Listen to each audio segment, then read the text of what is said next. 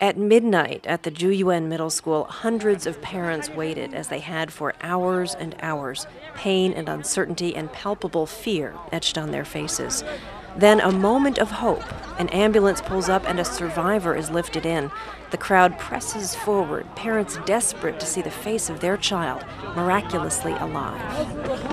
An ambulance has just pulled away here. The crowd is being held back by soldiers or police. An ambulance is pulling away. One mother cries out hopefully, My child, my child. Standing right outside the remnants of what was the Juyuan Middle School, there are about seven cranes here now, heavy equipment. It's uh, midnight, and there are hundreds and hundreds and hundreds of anxious parents watching this effort. Uh, parts of the building are still standing, parts are completely gone, and the cranes are lifting heavy chunks of masonry trying to find the children who might be still inside. Shu Bing and Shu Yachun were waiting for any word of their 15 year old daughter. The military is running the rescue effort at the school, but these parents tell us the heavy machinery, these cranes, came late, way too late.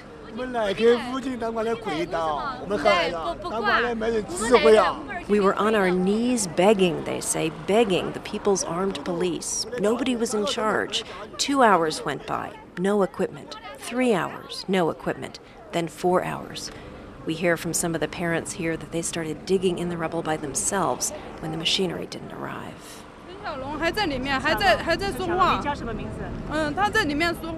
This mother, Yang Rong, says she was able to hear her 14 year old son's voice in the rubble and still could many hours after the earthquake hit.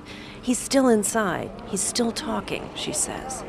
She tells us one survivor who had escaped said when the earthquake hit, the teachers told the students, Don't move, don't move. Yang Rong says if the students had run, they would have survived. Over and over tonight, the scene is not of survival, but of unrelenting death. Military officers in fatigues run out from the wreckage with a body on a makeshift wooden stretcher. The child's face is gray, covered in dust. One arm is stretched straight above his head, as if he had been reaching for escape. His body is laid on a plastic tarp alongside many, many others. When the body is set down, parents crowd around to see if he's their son.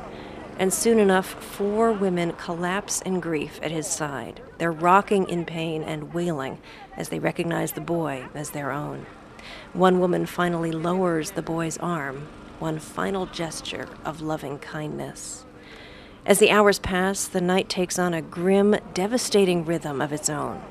After family members identify a body, they cover the child in plastic and take him or her under shelters where they've set up shrines for their dead. They unwind the plastic and wrap the young forms in soft quilts and set them onto whatever bit of cardboard or plywood the family can find. They set a few stones underneath, if they can, to lift the body off the ground. And they gather around in mourning. Some light red candles and incense. Some burn paper money to send their child into the afterlife. Others light firecrackers to ward off evil spirits. Tonight, there were dozens upon dozens of families going through this same grim ritual, their heads bowed in unspeakable pain as they sat vigil over small, lifeless forms. Many of these young victims would have been their parents' only children, and in row after row, their parents sat huddled through the rainy night, keeping watch one last time over their babies.